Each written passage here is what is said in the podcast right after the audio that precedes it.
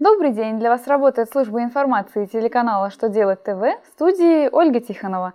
В этом выпуске вы узнаете, как изменились сроки для обращения за возвратом излишне взысканных платежей, как изменится таможенный кодекс ЕАЭС, можно ли перераспределить вычеты супругов по ипотечному кредиту. Итак, о самом главном по порядку –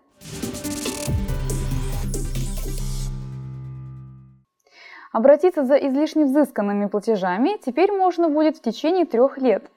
По новым правилам компания вправе потребовать возвращения переплаты до истечения трех лет с момента, когда ей стало известно о том, что с нее взыскали лишние суммы. Эти нормы вступят в силу 14 декабря 2017 года. По действующим правилам за возвратом излишков можно обратиться до истечения месяца с даты, когда об излишнем взыскании стало известно.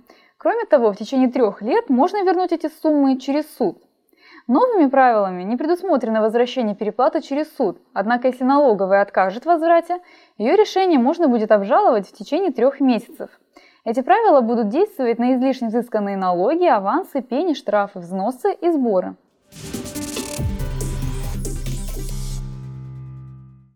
Новый таможенный кодекс ЕАЭС будет действовать с начала 2018 года. Президент России ратифицировал договор о таможенном кодексе ЕС, в котором содержится несколько отличий от того, который используется сейчас. В частности, по новым правилам декларацию нужно будет представлять в электронном виде, за исключением некоторых случаев. Кроме того, регистрировать или отказывать в регистрации теперь будут в течение одного часа, а выпускать товары должны в течение четырех часов с регистрацией декларации.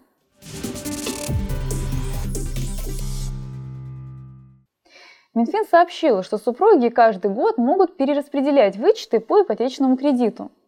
Ведомство напомнило, что у супругов, которые приобрели жилье в ипотеку, есть возможность получить НДФЛ-вычет по такому кредиту, в том числе и по процентам с него.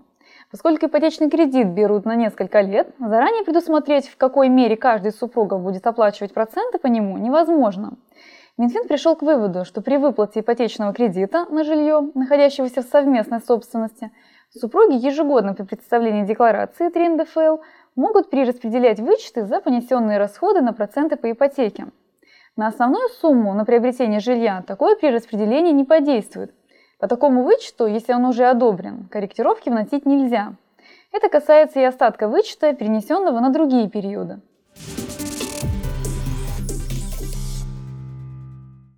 На этом у меня вся информация. Благодарю вас за внимание и до новых встреч!